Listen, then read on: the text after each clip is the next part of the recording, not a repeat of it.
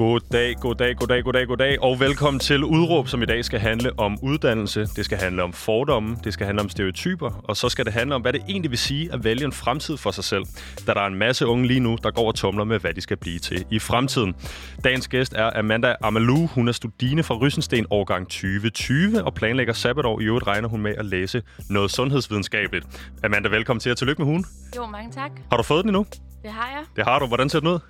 Jamen, den er rigtig flot og øh, rigtig fin, ligesom jeg havde forestillet mig. Ja?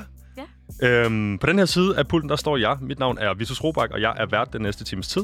Udråb er jo øh, Danmarks eneste ungdomsradioprogram, der giver en gæst en time til at folde sine holdninger ud. Og det gør vi, så du, kære lytter, kan komme rundt i alle krone og blotlægge alle nuancerne. Vi er modstykket til halvandet minut til interviewet på aftennyhederne. Vi er detaljernes vogter, og så er vi nysgerrighedens disciple.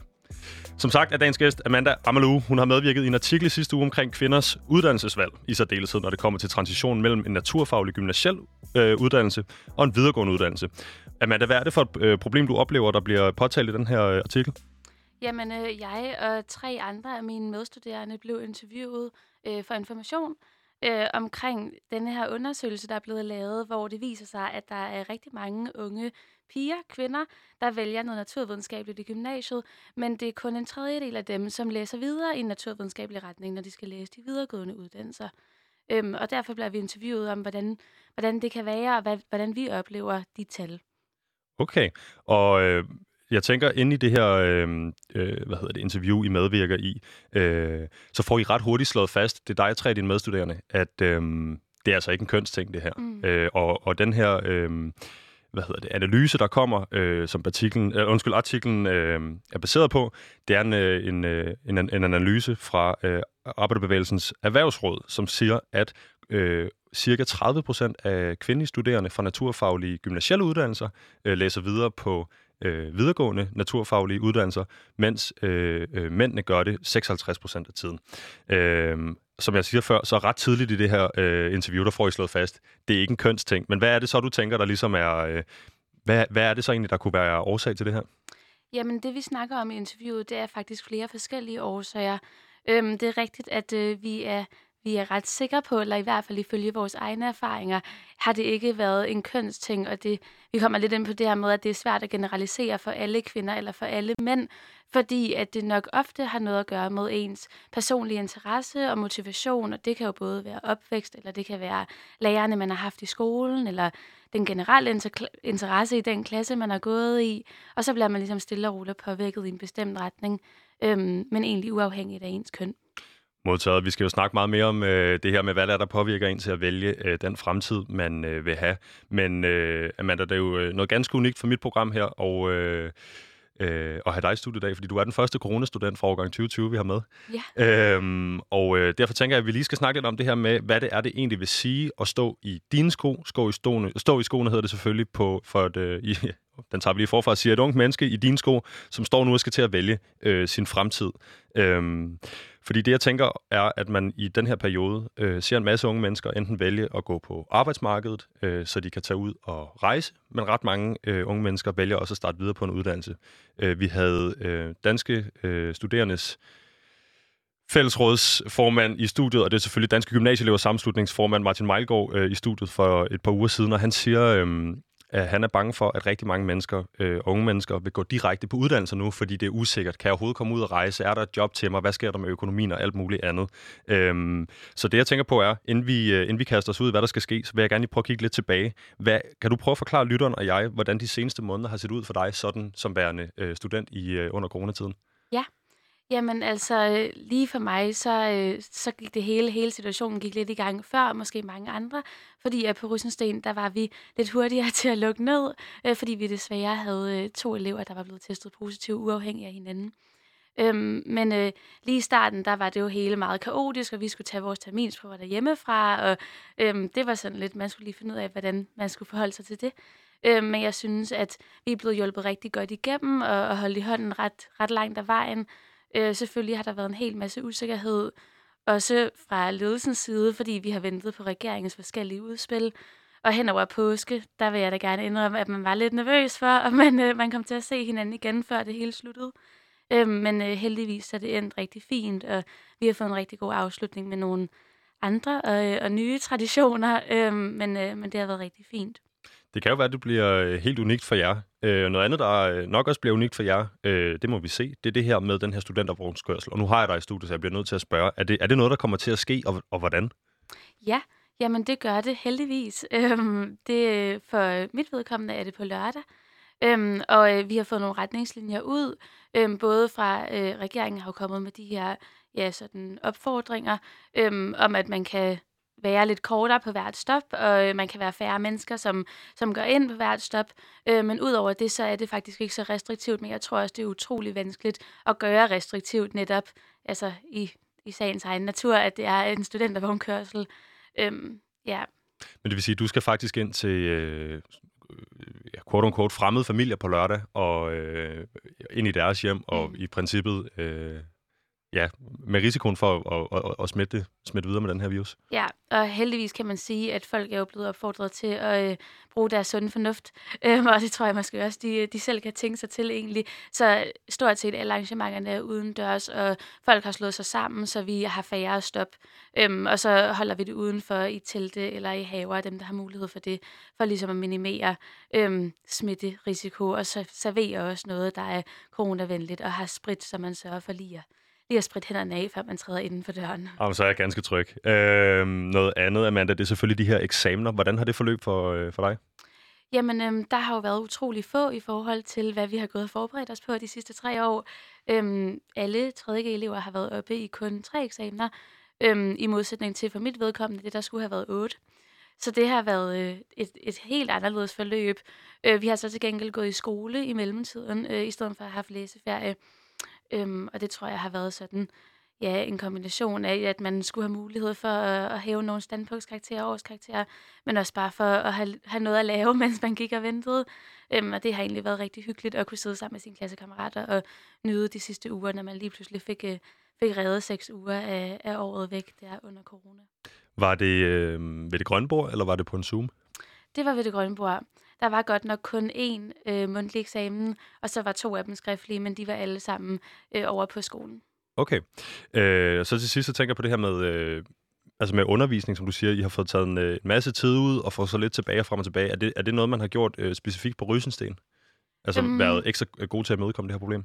Jeg tror, at øh, skolerne har jo gjort det meget forskelligt, øh, og jeg har selv oplevet, at, øh, at min skole har, har lavet en ret klar, øh, et ret klart program ret hurtigt, hvilket har været rart, fordi at tiden har været præget af øh, utrolig meget usikkerhed og sådan ustabilitet, og man har, man har lidt mødt op og har ikke helt vidst, hvad der skulle ske om to dage. Øhm, men, øh, men heldigvis så har vi fået lagt en plan, og det har de andre skoler jo også, men mit indtryk er, at det har været ret forskelligt faktisk, øh, hvordan de forskellige ledelser er gået til det. Men, øh, men fælles for alle har det været, at skoleåret er blevet forlænget med en måned ind i juni. Ja, og øh, tilbage til den her øh, artikel, medvirker i sidste uge, og grund til, at du også er studiedag, så mener du, at øh, fordomme i uddannelsessystemet kan gøre det svært ligesom at finde den rigtige uddannelse. Øhm, og derfor tænker jeg på, nu har vi snakket lidt om, hvad der er sket de forgangne øh, uger og måneder, øh, men det har også helt sikkert påvirket jer unge mennesker øh, på, på den ene eller den anden måde, og sikkert nogen øh, mere end andre. Øh, hvordan har du oplevet øh, din medstuderendes sådan... Øh, fremtidsanskuelser, når det kommer til, er det et sabbatår, er det øh, en, en, en uddannelse, og hvad skal der i øvrigt ske på den anden side af sommerferien?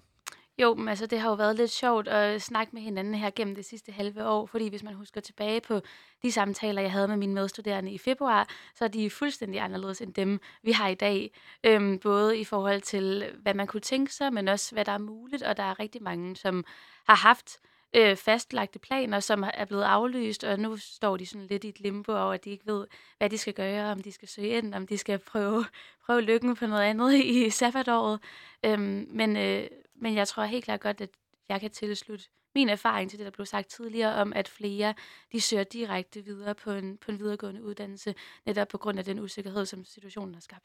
Ja, og jeg tænker jo konkret, hvis man nu for eksempel havde arbejdet gennem sin gymnasieår, øh, og havde sparet nogle penge op og skulle ud og rejse efter sommer, så ser den jo måske øh, en lille smule udfordret ud nu, på trods af, at vi ser øh, grænserne åbne. Men du siger, du, den kan du godt øh, øh, vedkende dig. Mm. Er der nogen, der sådan, øh, hvad skal vi sige, altså nu siger du, der er nogen, der har lavet deres planer om. Har, er det, er det, altså har det ændret måden, man snakker øh, om, om, om fremtid på og, og, og, og muligheder øh, for, for din generation og din årgang? Ja, altså det vil jeg helt klart vurdere, det har. Nu ved jeg ikke på de helt lange øh, fremtidsperspektiver, men øh, i hvert fald i forhold til, hvad der skal ske de næste halve år, øh, der, er, der er næsten alt jo blevet aflyst. Øh, og lige nu så går man lidt og håber på og krydser fingre for, at man kan få lov til at rejse i det nye år, altså 2021. Men det er jo stadigvæk enormt usikkert, og man snakker med forskellige rejsebureauer, og de ved jo heller ikke, øh, hvad de skal sige til os rigtigt. Så, øh, så det er sådan lidt en gambling, hvor at, øh, man lige må i hvert fald sørge for en situation de næste seks måneder, så må man jo tage det, som det kommer. Ja, og uden at vi skal have sølvpapirsatene på, så hører vi jo også snakke om den her øh, anden bølge, der muligvis, øh, måske måske ikke, tør jeg godt sige, øh, kan komme i, øh, i efteråret, og så er det jo nærmest, altså så kunne det være, at man skal starte forfra med de mm. planer og så videre. Så det kan jeg sådan set godt forstå. Hvad skal du selv? Hvad har du selv? Altså, hvordan har det påvirket dig konkret? Ja, men øh, jeg har faktisk gået med lidt forskellige overvejelser. Jeg nåede aldrig at bestille noget færdigt, før, at, øh, før corona brød ud, og det hele blev sat lidt på pause, også fordi at de forskellige selskaber meldte tilbage, at nu skulle de altså koncentrere sig om de mennesker, de havde ude i verden, som de skulle have hentet hjem. Øhm, så på den måde, så øh, har det ikke haft lige så store konsekvenser for min situation, som det har haft for mange andre af mine medstuderende. Øhm, men øh, ja, det næste halve år, der skal jeg i hvert fald arbejde, øhm, og så må vi jo se, hvad, hvad tiden siger. Ja, det er jo spændende, kan man sige, selvom det er øh, uvist. Og øh, jeg vil sige til øh, lytter, der skulle være startet øh, med at høre den her udsendelse efter timestart, så har jeg Amanda Amalou med mig i studiet i dag. Øh, mit navn er Visus Robak, og øh, du lytter til Udråb, hvor vi i dag snakker om, hvordan det kan være, at Amanda mener, at fordommen i uddannelsessystemet kan gøre det svært at finde øh, den rigtige uddannelse. Øh, Amanda, noget af det, jeg tænker, øh, vi skal snakke lidt om nu, det er det her med... Øh, øh, den her øh, analyse, som kommer fra Arbejderbevægelsens Erhvervsråd, øh, som øh, jeg nævner tidligere, øh, blandt andet kan fortælle, at det kun er 30 procent af de naturfaglige studiner, der vælger at læse videre på naturfaglige uddannelser, mens det er 56 procent af de mandlige øh, studenter. Øh, du var som sagt medvirkende i den her artikel, øh, hvor du og tre af dine medstuderende fra Rysensten Gymnasium kom med jeres bud på, hvorfor de her tal ser ud, som de gør, og hvorfor tror du, at det er sådan? Altså, hvorfor er der så øh, relativt stor en forskel øh, mellem, øh, mellem øh, drenge og piger, når det kommer ja. til det her? Jamen, øh, som tidligere nævnt, så tror jeg, at der er mange forskellige årsager, der spiller sammen. Og jeg tror også, det varierer meget fra person til person, hvilken årsag det er, man kan kategorisere eller fastslå som hovedårsagen til øh, det uddannelsesvalg, man ender med at træffe. Øhm, og det er jo i øjenfaldene, at der er sådan en stor forskel på de to køn, øh, især fordi, at jeg eller vi i interviewet på den ene eller den anden måde konkluderer, at, øh, at det ikke rigtig kan skyldes køn, at man, man i hvert fald ikke kan generalisere det til kønnene og sådan, øhm, ja, formindske årsagen øh, til, til, til en kønsbaseret forklaring. Øhm, Hvorfor ja. tror du ikke det? Jamen, jeg tror egentlig, at øh, vi er nået dertil, i hvert fald lige på øh, uddannelsesområdet, når det kommer til gymnasieelever, der skal vælge videre, at øh, vi egentlig har rimelig meget de samme muligheder, og nu skal jeg selvfølgelig ikke stå og sige, at der ikke er nogen, der har oplevet noget andet, øh, men hvis jeg skal tale ud fra min egen erfaring, så vil jeg vurdere, at jeg har mange af de samme muligheder, som, øh, som mange af mine mandlige øh, medstuderende, øh, og egentlig kan vælge lige så frit, og også bliver disponeret for mange af de samme øh, reklamer eller kampagner, og har mulighed for at tage ud på de samme uddannelsesinstitutioner, og derfor også bliver præsenteret for de samme typer af uddannelser. Øhm, og derfor synes jeg, at det, det er svært at sætte en finger på, hvorfor det skulle være, at, øh, at det lige skulle være kønnene, som der delte øhm, ja, forklaringen. Ja, man kan sige, at du er jo øh, på mange måder øh, rygdækket af de medstuderende, der er med i hans interview. Det er dig og øh, tre andre øh, studiner ude fra Ryssensten. Siger de noget af det samme, eller øh, hvor står de? Ja, altså jeg synes, at øh, sådan i bund og grund, øh, hvis vi skal skære ind til sagens kerne, så siger vi egentlig det samme. Øhm, der er nogen, der er lidt inde på, at det godt kan have noget at gøre med, hvordan altså i ens opvækst, at man bliver pacet, og at der måske er en forskel på piger og drenge der. Øhm, igen tror jeg, at det er farligt at begynde at generalisere, fordi øhm, jeg tror egentlig, det kommer meget an på din egen familie og dine egne forældre, ikke så meget hvilket køn du har. Men jeg skal det ikke kunne sige om altså jeg skal i hvert fald ikke kunne afvise, om der er en diskurs i samfundet i den måde, man bliver opdraget på som pige, og den måde, man bliver opdraget på som dreng, uden at det nødvendigvis er familiens skyld, men måske mere de generelle strukturer, der er i samfundet, eller sådan de implicite, sådan, ja, øh, små øh, påvirkninger, vi alle sammen udsættes for gennem vores opvækst, som sådan kan pejle os i den ene eller den anden retning. Ja, og øhm, du er jo et ganske godt eksempel på det her selv, fordi du er jo øh, naturfaglig studine og øh, siger til øh, mig og lytteren her tidligere, at du vil gerne egentlig læse øh, noget sundhedsvidenskabeligt. Mm. Så hvad er det, der gør, at du ikke selv går ud og vælger øh, den naturfaglige uddannelse? Ja, altså... Øhm det tror jeg egentlig mest har at gøre med ja, en personlig interesse faktisk. Øhm, og den tror jeg er blevet meget finpudset eller sådan formet igennem de her tre års gymnasie. Og det har da både noget at gøre med altså de lærere, jeg har haft, og de fag, men helt sikkert også den generelle interesse i min klasse, og hvad man lige har snakket om, at man blev inspireret af hinanden hele tiden. Øhm, så det tror jeg også har været med til at påvirke, hvilken vej jeg har gået, og hvilke muligheder jeg så også har afsøgt. Øhm, jeg tror tit, man oplever, at hvis man fordyber sig i noget, så kan man finde en eller anden form for interesse i det, uanset hvad det så skulle være. Øhm, og så har jeg jo bare fordybet mig i noget, som ligesom har været til stede omkring mig. Ja. Øhm, noget, I nævner i øh, den her artikel, også noget, som går igen øh, for både dit svar og de andre øh, pigers svar, er, at der er noget med nogle stereotyper. Øh, og de her stereotyper behøver sikkert at være kønsbaserede, det er også det, I ret øh, tidligt kommer frem til i artiklen. Øhm, men stereotyperne hersker over det hele. Hvad er det for nogle stereotyper, du måske har øh, stødt på, øh, værende øh, kønsbaserede eller ej? Mm. Jamen, øh, det er jo meget i forhold til de her stemuddannelser. Øhm, kan du lige forklare lytteren, hvad en stemuddannelse er? Ja, altså det er jo de her uddannelser, som handler om, ja, det er typisk ingeniøruddannelserne, og mange af sådan de meget fagkonkrete uddannelser, eksempelvis på DTU, øhm, som det står for Science, Technology, øh, Engineering and Mathematics. Øhm, og, øh, og jeg tror måske, at det er vel ikke et problem, men jeg tror måske, det der afskrækker mange, er, at mange af de uddannelser er relativt specifikke. Øh, og der er jo mange, øh, inklusive mig selv, der måske er lidt i tvivl om, hvilken retning vi kunne tænke os at gå stadigvæk, selvom øh, vi har været igennem tre års almen dannelse i gymnasiet, og måske burde vide det. Øhm, men derfor så kan det måske være en lille smule angstprovokerende at kaste sig ud i noget meget specifikt, når man ikke er helt sikker på, hvilke muligheder man så vil have i sidste ende, og man stadigvæk vil have den her brede palette af øh, jobtilbud og, øh, og forskellige retninger, man kan gå i. Og sådan, når nu vi står vi står sådan meget subjektivt, og man skal jo tage sit, træffe sine egne valg, og man står også selv på mål for de valg, man træffer, så tror jeg, det er vigtigt for mange at have sikret sig flere forskellige muligheder, og måske lidt sådan den her angst for, at man skifter interesse, eller, eller har lyst til at skifte fag.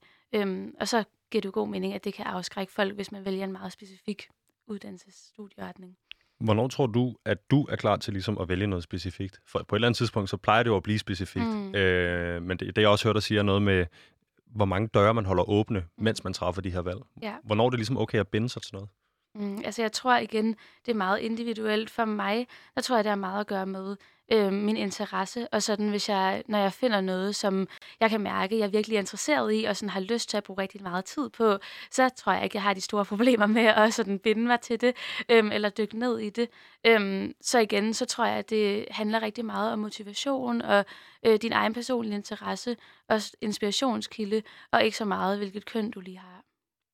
Hvis jeg skal have dig til at forholde dig til det med kønnet, hvad tror du så, det kan være? Fordi det er trods alt en, en ret stor, øh, et ret stort spring. Det er 56 procent for øh, de naturfaglige øh, mandlige studerende, og det er kun 30 for de naturfaglige kvindelige studerende, som altså øh, vælger en øh, videregående uddannelse øh, inden for det naturfaglige. Jeg kan sige, hvis vi går tilbage til 2013, så skulle jeg mene, at de her tal er øh, endnu mere sat på spids, og jo længere tid i tiden vi kommer, jo, altså jo mere. Så det er sådan set, der er sådan set en løbende udvikling i de her tal. Der kommer flere og flere øh, kvindelige øh, studiner øh, i optag på de naturfaglige uddannelser, men der er altså stadigvæk et, et, et spring. Hvis du skal komme med, med noget konkret til, til som, altså som den her undersøgelse afspejler, hvad tænker du så, det kunne være?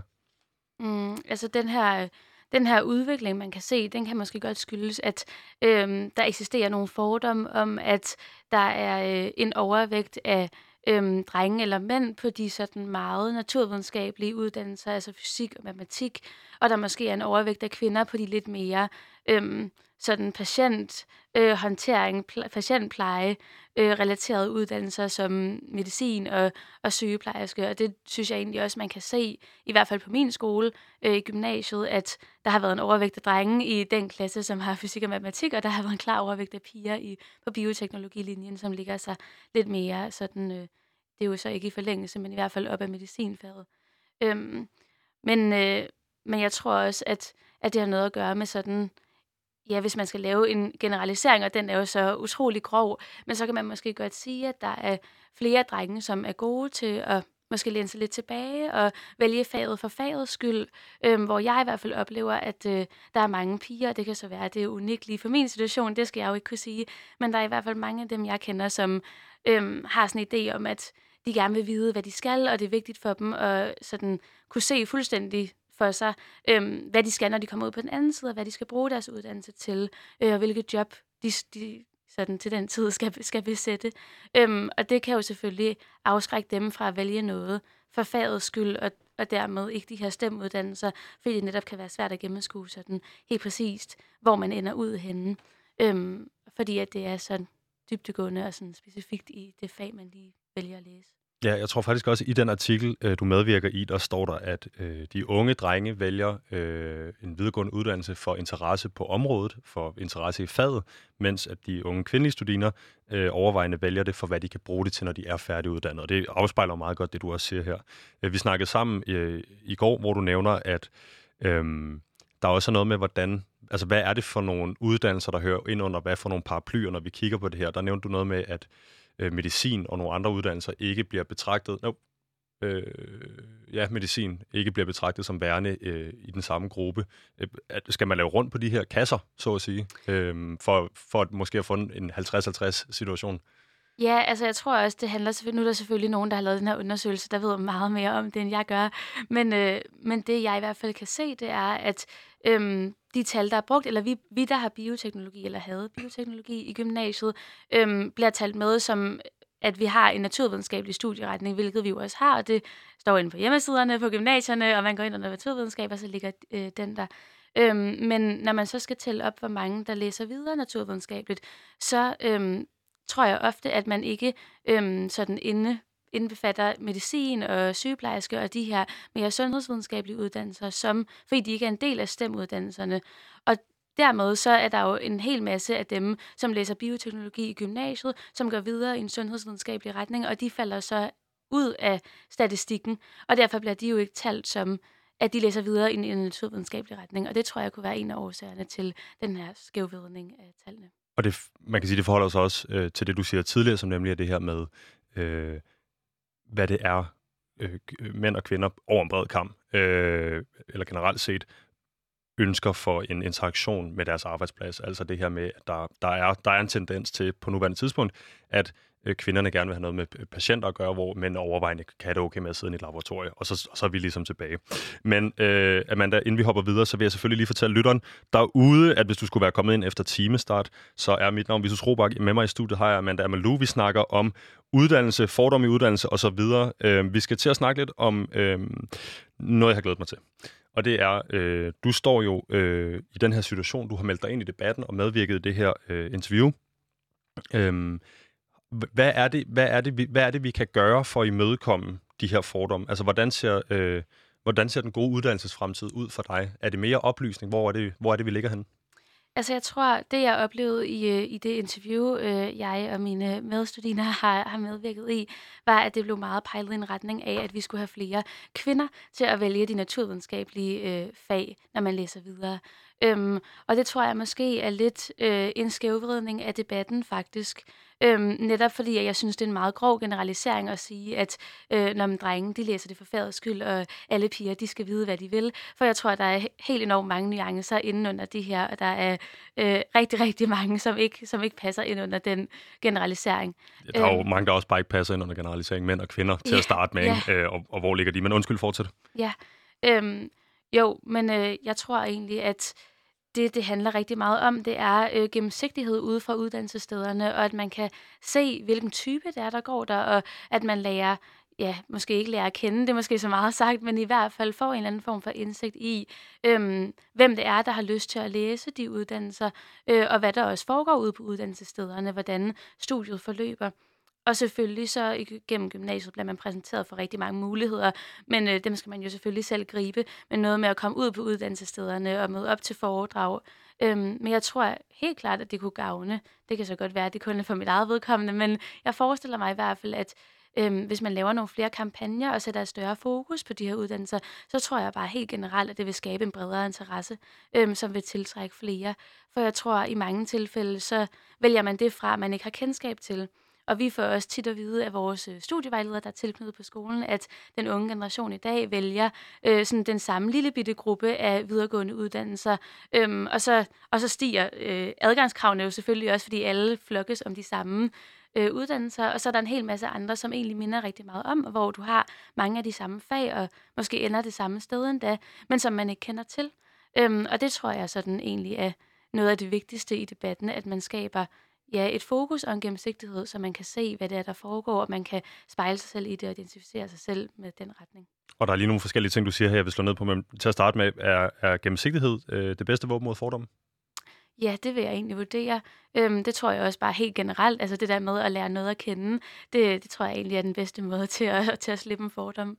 Og øh, så nævner du det her med, at øh, jo mere oplysning, jo, jo, jo mere optag, kan vi så sige, mm. øh, over, over en bred kamp. Men er der, man kan sige, er det nødvendigvis et mål at skulle have flere kvindelige øh, studiner øh, på øh, de her naturfaglige uddannelser, eller er det okay, som det ser ud på nuværende tidspunkt? Altså igen, så er der sikkert nogle andre, der har en masse øh, ja, øh, rigtig faglige og dygtige øh, vurderinger af det. Øh, selvfølgelig er der, altså min vurdering, den går jo nok mest på sådan det sociale. Jeg kan spejle mig i, at det selvfølgelig altid er øh, hyggeligt og rart, hvis der er nogenlunde ligelig fordeling.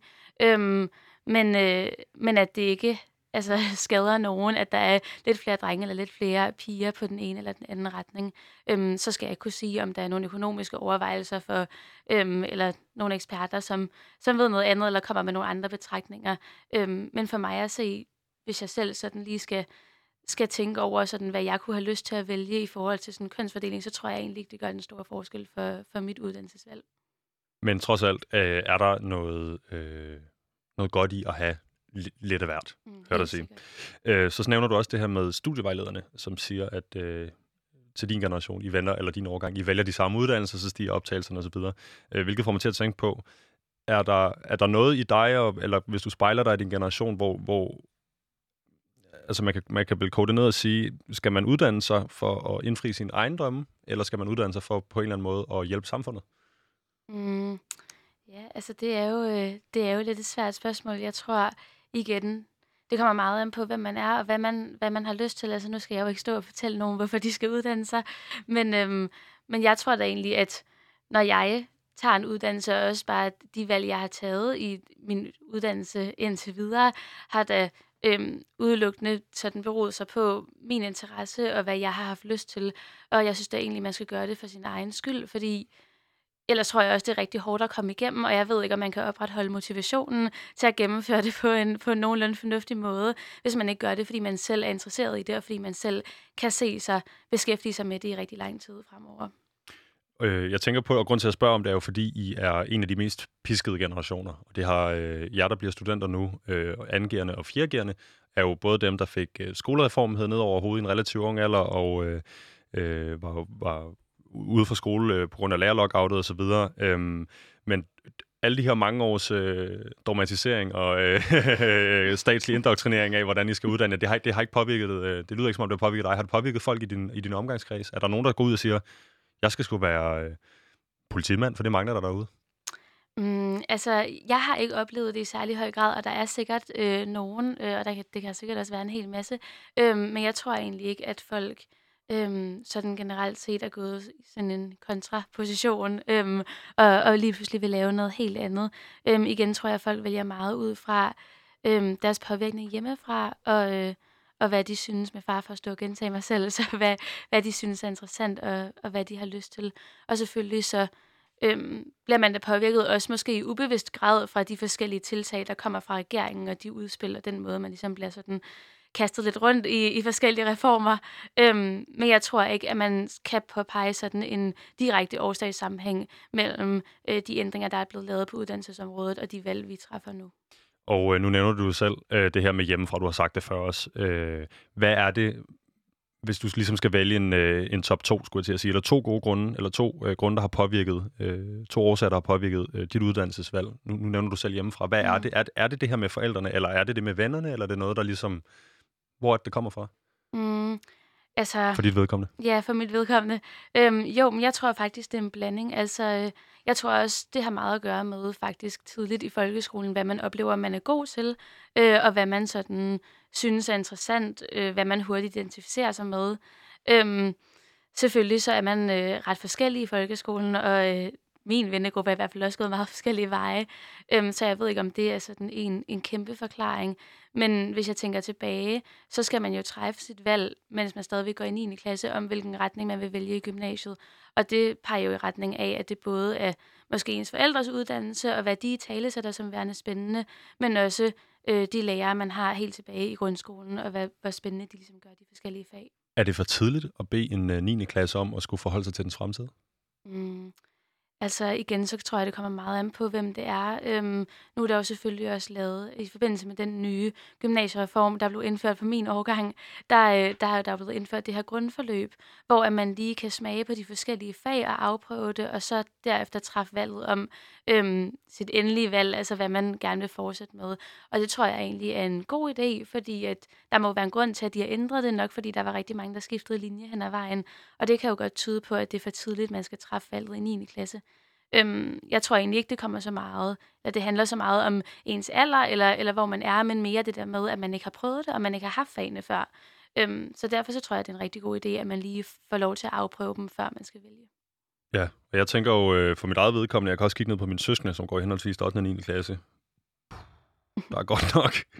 Jeg var ret god til matematik i folkeskolen. Jeg skulle bare overhovedet ikke have noget med matematik at gøre, så snart jeg var færdig, og, og jeg kunne snakke i uh, lang tid om... Uh, hvor små jeg synes, min søskende er. De er så også en del år yngre, end du er. Øhm, en hel del. Men, men, men jeg kunne godt stå og tænke, øh, at, at man, man beder, man beder sgu om meget øh, fra de unge. Man beder dem om at tage stilling til det her 9. klasse, og så skal de, hvis de i løbet af grundforløbet vælger at ændre mening, så vil de i 9 ud af 10 tilfælde blive bedt om at ændre øh, klasse også, og derfor skal de så give afkald på de sociale relationer, de har bygget op i løbet af det første halve år.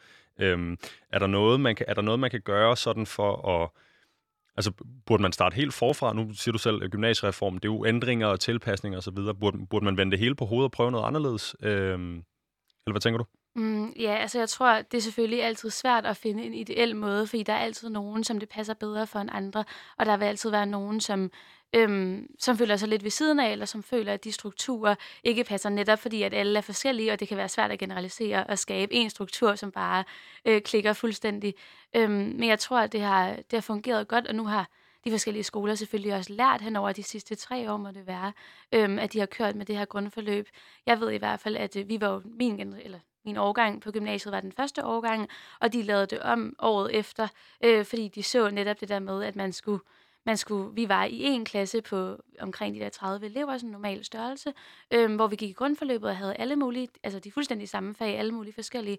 Og så skulle vi så vælge, og så blev alle jo spredt ud, og der blev dannet helt nye klasser. Øh, og det var lidt svært at gå fra sådan et socialt fællesskab til et helt nyt, især i november måned, når det var mørkt udenfor, og man ikke rigtig kunne lave så mange ting sammen, og det var, det var lidt, øh, det var op ad bakke. Det tog lige lidt tid, før man fik bygget det sammen op. Men nu øh, har jeg hørt rigtig mange steder, også på min skole, har de lavet det om, så man er i små grupper i, øh, i de første to måneder kun. Øhm, og derfor så oplever man, har man ikke samme oplevelse af at blive hævet ud af et fællesskab og stukket ind i et andet. Øhm, og på den måde så har alle de samme forudsætninger for ligesom at møde hinanden. Øhm, så, så ja, rigtig god idé, at man lærer af, af sine fejl, eller i hvert fald af de erfaringer, man får hen ad vejen. Ja, og nu har vi snakket om det her med, hvad der sker, når man vælger uddannelse på det, ligesom det lavere niveau, som er ind i gymnasieårene. Når man så går frem efter, så øh, vi har snakket lidt om øh, studievejleder, vi har snakket lidt om øh, helt generel oplysning, men hvis vi skal prøve at være lidt konkrete, hvad er det så, altså er der noget, der har øh, hjulpet dig med at finde den her sundheds, øh, eller øh, finde frem til, at du vil noget sundhedsvidenskabeligt, eller øh, på den anden side, i hvert fald har, eller måske har hjulpet dig med at vælge noget fra, øh, noget konkret. Altså kan, er der, øh, bliver man sendt ud på de forskellige universiteter, øh, eller hvad er det, der foregår? Mm. Altså, man bliver jo præsenteret for forskellige fag i gymnasiet selvfølgelig, og det tror jeg er første skridt, øhm, hvor man hurtigt kan se, at der er noget, der interesserer en mere end andet, og der er noget, man er bedre til end andet også. Øhm, og andet skridt er jo så selvfølgelig at tage imod de tilbud, som der bliver øh, strakt frem mod en. Øhm, jeg har selv været ude på noget universitetspraktik, hvor man kan melde sig til, og det er jo altså ikke gymnasierne, der står for det, men uddannelsesstederne for de videregående uddannelser, de forskellige universiteter, øh, tilbyder x antal pladser øhm, i, i forskellige uger gennem efteråret, hvor man kan komme ud til forelæsninger og møde de studerende og, og se stedet, og, og sådan, så man kan forestille sig, om det er et sted, man har lyst til at bo, eller om det ikke er. Er det nok? Øhm, Altså, det er jo selvfølgelig kun tre dage. Og det tror jeg, det tror jeg aldrig bliver nok, men jeg tror omvendt heller ikke, at man kan skabe noget, som, hvor man har den der følelse af, sådan, nu ved jeg, hvad jeg vil, og, og nu er det nok. Øhm, det samme, da man skulle vælge gymnasium, der er selvfølgelig nogen, der har den oplevelse, at de kommer ind på et sted, og så ved de bare, at det er der, de tilhører. Det havde jeg ikke selv. Øhm, der tror jeg bare, jeg valgte lidt, fordi at øhm, jeg synes, det lød spændende. Øhm, og igen med, øh, med studieretning og også med videregående uddannelse, at jeg tror, der er mange, det er også, hvad jeg har hørt fra dem, som så læser ude på de videregående uddannelser nu, at de har valgt det, fordi de synes, at nogle af fagene var spændende, og man behøver ikke at synes, at det hele er spændende, og det hele kan ikke tale til en heller. Øhm, men så må man jo prøve det, og så, øh, så tror jeg igen, at når man fordyber sig i noget, så blomstrer der automatisk en interesse op. Kan man, kan man bede de unge om at tage mere ansvar selv? Hvis nu at de tre dage ikke er nok, øh, så er det jo ikke forbudt at tage ud på et universitet og gå en tur og få en kop kaffe og snakke med nogle fremmede mennesker. Øh, er, er det helt uhørt, eller, eller kunne man godt tage at lægge lidt ansvar over øh, tilbage på de unge? Nej, altså det synes jeg da bestemt godt, man kunne. Selvfølgelig skulle man lige... Øh, måske promovere muligheden lidt. Øhm, det er jo typisk sådan, at, at der er mange unge, som lige sådan skal have det blæst helt øh, op, øh, skåret ud i pap i hvert fald, øh, at, at det er en mulighed, at de kan gøre det. Øhm, og også bare, at der er jo mange, der har rigtig travlt igennem gymnasiet, så tiden skal jo også være til det, og fravær, og at man kommer ud der og forstyrrer nogen, der er i gang med at uddanne sig på de videregående uddannelser. Øhm, men jo, jeg synes helt klart, at man godt kan lægge noget ansvaret over på de unge selv, også fordi det er jo vores egen uddannelse, og det er vores egen fremtid. Så hvorfor skulle man ikke selv gøre et stykke arbejde for ligesom at finde ud af, hvor man kunne tænke sig inden? Det er jo også i sidste ende og selv, der skal arbejde med det, så, øh, så man bør jo på en eller anden måde selv også have en interesse i at undersøge sagen. Ja, og jeg tænker også, hvis man sidder derhjemme med en masse fordomme omkring, det kunne være, at man ikke ville læse noget naturvidenskabeligt, fordi man tænkte, de var nogle nørder, mm. eller man ikke gad starte ud på RUK, fordi man ikke gad det der kumbaya og dans i cirkler, øh, så kunne man jo bare tage ud, ligesom at forsyn for sagen, og så ja. forsvinder fordommene altså, når man får øh, konstateret, at øh, det sjældent er som, øh, så slemt, som man tror, det er. Mm. Øh, øh, når jeg tænker på det, er I selvfølgelig i øh, artiklen, I medvirker i der, øh, der nævner du, at det virker på dig, som om, at de samfundsvidenskabelige uddannelser åbner flere døre. Øh, kan man, kan man gå ind og, og, og strukturere de naturfaglige øh, uddannelser øh, sådan, lidt ligesom du snakker om med gymnasiet, hvor man på en eller anden måde får lov at smage lidt til at starte med, inden man låser sig fast, øh, øh, således at man kan holde sine døre åbne. Øh, eller bliver det for useriøst, når vi ligesom skal videre på universitetet? Føler du, at du skal være et færdigt voksen menneske, der ligesom træder ind ad døren derude den første dag? Øhm, altså jeg tror da helt klart, at det vil være en vanskelig opgave, også fordi der taler om så mange mennesker på én gang. Øhm, og jeg ved ikke, om det økonomisk kan, kan betale sig overhovedet. Netop fordi, at der er mange, der tager nogle sabbatår først og bruger tiden på at finde ud af, hvad de gerne vil. Og heldigvis så kan man jo stadigvæk skifte uddannelse, mens man er undervejs. Øhm, så, så det ved jeg egentlig ikke, om vil være, altså om bare vil skabe mere forvirring. Øhm, det skal jeg ikke kunne sige. Men, øh, men jeg tror da helt klart, at der er en idé i at sådan promovere uddannelserne mere, og måske inden man starter, at man har mere kendskab til, til de forskellige retninger. Øhm, og så tror jeg også, altså det her med, at de samfundsvidenskabelige uddannelser måske åbner flere døre, det tror jeg ikke nødvendigvis er, øh, er sådan, at, at man har flere muligheder, men jeg tror, at den opfattelse, mange har, mens de går i gymnasiet, er, at man kan flere forskellige ting, altså gå i flere meget forskellige retninger, hvor at de naturvidenskabelige uddannelser typisk er mere specifikke. Selvfølgelig kan du også rigtig mange forskellige ting og forske og det ene og det andet, øhm, men, men det er måske sådan en lille smule smallere palette. Øhm, ja.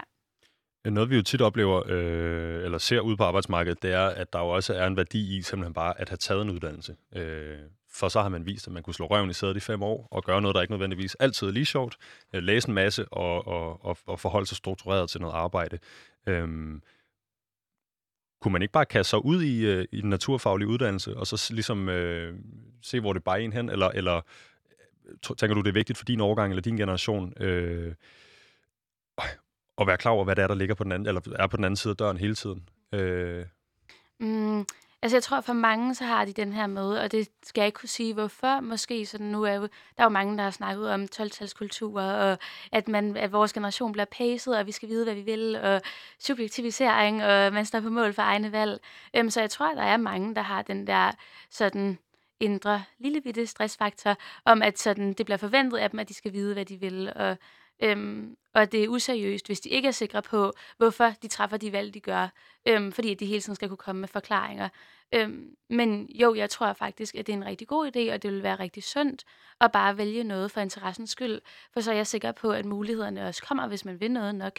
Øhm, og det er måske sådan lidt øhm, utopi at, at stå og sige. Altså, det er, jo, det er jo nemmere sagt end gjort. Øhm, Men, men det er jeg overbevist om i langt hen ad vejen, også netop fordi, at vi lever i en tid, hvor at samfundet hele tiden udvikler sig, og der blomstrer hele tiden nye uddannelser op og nye jobmuligheder. Og, så jeg er sikker på, at man nok skal kunne ende et fornuftigt sted, hvis man, hvis man bare har en motivation og en interesse for, for det, man nu vælger. Og Amanda, inden vi lige skal snakke lidt om, hvad det vil sige at stå på det tidspunkt i livet, du står i, øh, og vi har et lille klip med øh, Henriette Holmegård, øh, så tænker jeg på, lige netop det, du siger her til sidst, der blomstrer hele tiden nye uddannelser op. Øh, lige pludselig har jeg, jeg har en kammerat, der skal læse øh, katastrofemanagement, eller eller jeg havde aldrig hørt om før, øh, og, og nogle, nogle, nogle fede tværfaglige uddannelser og alt muligt andet. Er der noget i dig, der tænker, åh, jeg bliver nødt til at vente til ligesom at se, det kan være, der kommer noget fedt næste år, eller noget, noget nyt på beding? Mm, det, det oplever jeg egentlig ikke selv. Øh, men det tror jeg også, fordi at der i forvejen er så mange muligheder, så det kan være svært at overskue dem alle sammen. Netop igen, at man bliver præsenteret for sådan den samme lille gruppe af videregående uddannelser. Øh, så det er i forvejen sådan en meget bred paraply, man skal ud og undersøge. Så, øh, så det oplever jeg ikke selv, nej, at man har den der, når nu skal jeg lige vente lidt og se. Så vil jeg sige til lytteren derude, inden jeg sætter båndet på med øh, Henriette Holmegård, at øh, du lytter til Udråb. I dag i studiet med mig har jeg Amanda Malou. Hun øh, mener, at fordomme med uddannelsessystemet kan gøre det svært at finde den rigtige uddannelse. Øh, som sagt, så har jeg lavet et, et lille interview med øh, Henriette Holmegård. Hun er lektor på Institut for Naturfagenes Didaktik. Altså, øh, hun ved en masse om det, vi har stået og snakket om i dag. Øh, jeg starter med at stille hende spørgsmålet omkring den her øh, analyse fra Arbejderbevægelsens Erhvervsråd, øh, hvor vi kan se, som sagt og nævnt tidligere, at blot 30 procent af de naturfaglige studiner vælger at læse videre på en naturfaglig uddannelse, mens øh, de naturfaglige øh, studenter, øh, herrene, vælger det 66 procent af gangene. Øh, det kommer her. Jamen dels så tror jeg, at vi skal øh, sådan spole lidt tilbage, fordi at det er grund til, at vi bliver overrasket over, at tallene ser sådan ud. Det er jo fordi, vi ligesom forudsætter, at når man øh, går på en naturfaglig tone studieretning i gymnasiet, så bør man jo være så interesseret, så man også vælger det videre frem. Øhm, og der kan være flere, eller flere grunde til, at, øh, at der er en del af pigerne, der ikke vælger den vej. Altså noget af det, der kan være på spil, det er jo, at, at grunden til, at de har valgt den retning, ikke nødvendigvis er, fordi naturvidenskab var det mest fede i hele verden på det tidspunkt. Det kan også have noget at gøre med, at nogle af de adgangsbegrænsninger, der er for nogle af de videregående uddannelser, det, de toner den vej. Det vil sige, at hvis man gerne vil have øh, en palette af muligheder åben, når man står efter den gymnasielle uddannelse, så er det altså smart at tage en naturfaglig tonet øh, uddannelse eller studieretning. Øhm, så, så der kan være, simpelthen være noget i, i det valg, der er taget på et andet tidspunkt, øhm, der gør, at det ikke nødvendigvis er fordi, at man øh, har aspireret ind i det naturfaglige, men, men at man gerne vil have alle muligheder åbne. Og en anden grund kan jo også være, at der er sket noget undervejs i gymnasiet, der gør, at man ikke nødvendigvis øh, løber væk fra, fra øh, naturvidenskab, men måske bare har fundet noget andet, der var mere spændende. Øh, så, så, øh, så, så der er også en, en årsagsforklaring der. Og noget andet, det er også, at der er en række undersøgelser, der viser, at der også er nogle, øh, der også er grund til at være bekymret i forhold til, at, øh, at det, nogle af pigerne har svært ved at se sig selv den vej. Altså se sig selv i en kar- karriere inden for det naturvidenskabelige. Og det er der en, en række grunde til. Men, men der er altså også øh, nogle årsager eller nogle begrundelser i forhold til det. Hvad er det så for nogle øh, processer, som de her unge mennesker går igennem, når de skal vælge deres videregående uddannelse?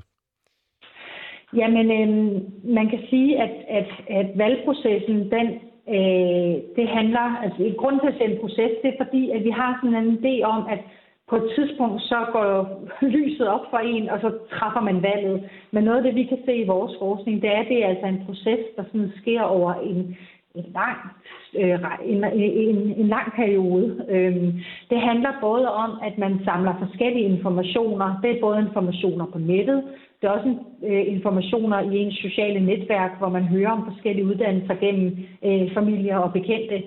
Øhm, og så går man sådan rundt ligesom og, og forhandler de forskellige interesser og overvejer, hvad, hvad passer til sådan en som mig, og hvad er det for et liv, jeg gerne vil have på sigt, og hvordan er, altså både den nære fremtid, hvordan vil det uddannelse og studieliv være i den nære fremtid, men også på sigt, hvad, hvad giver det mulighed for for et arbejdsliv og et liv i det hele taget.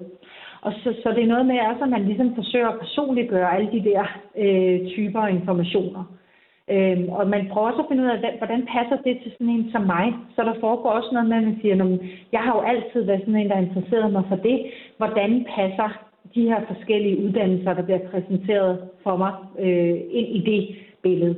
Og så er der jo også noget, der handler om, at man afprøver øh, de her valgovervejelser i sociale relationer. Altså selvom de fleste unge mennesker oplever, at det er en meget ensom proces, den her valgproces, så er der rigtig meget øh, i vores data, der viser, at man afprøver det hjemme omkring kødsovsen ved middagsbordet eller øh, til familiefesten, hvor man siger, at jeg har overvejet det her, og så siger ens omgivelser måske, at det lyder da rigtig spændende, det passer rigtig godt til, til, til dig, det har du jo altid været interesseret i, eller de siger måske, øh, Nå, hvad skal du overhovedet bruge det til, eller hvorfor, øh, hvor, hvordan er du overhovedet kommet på det? Og så øver man sig ligesom også i at, at få den der fortælling på plads om, hvorfor det var, man gerne ville vælge den uddannelse. Og der, der er det jo, hvis man tager lidt utraditionelle valg, der bliver man jo også promptet lidt mere i ens omgivelser og sige, Nå, det var da pudsigt, at du vil være elektronikingeniør, når øh, du aldrig har gået og rodet ude i skuret, eller hvad forestillinger man, man måtte have om, hvad sådan en type uddannelse den indeholder. Øhm, og der kan der også være noget kønnet i forhold til, at hvis man vælger noget, der ikke lige øh, måske passer til omgivelsernes forventninger af, hvad man skulle vælge, så bliver man også øh, udfordret med nogle flere spørgsmål, kan man sige. Ikke? Øhm, så, så det er på den måde en lang proces, og det er faktisk også en proces, når man har valgt sig ind på en uddannelse, fordi at hvis man så møder nogle udfordringer undervejs på studiet, øhm, så kan man jo genoptage den der forhandling mellem, har jeg overhovedet valgt rigtigt, burde jeg så ikke have valgt noget andet, hvis det er det her, jeg oplever. Så, så derfor giver det meget mening om at snakke om valget som en valgproces, mere end sådan et afgrænset valg, der bliver truffet på et bestemt tidspunkt. Og det var Henriette Holmegård, lektor på Institut for Naturfagenes Didaktik. Du lytter til Udråb på Radio Loud. Med mig i studiet i dag har jeg Amanda Amalu.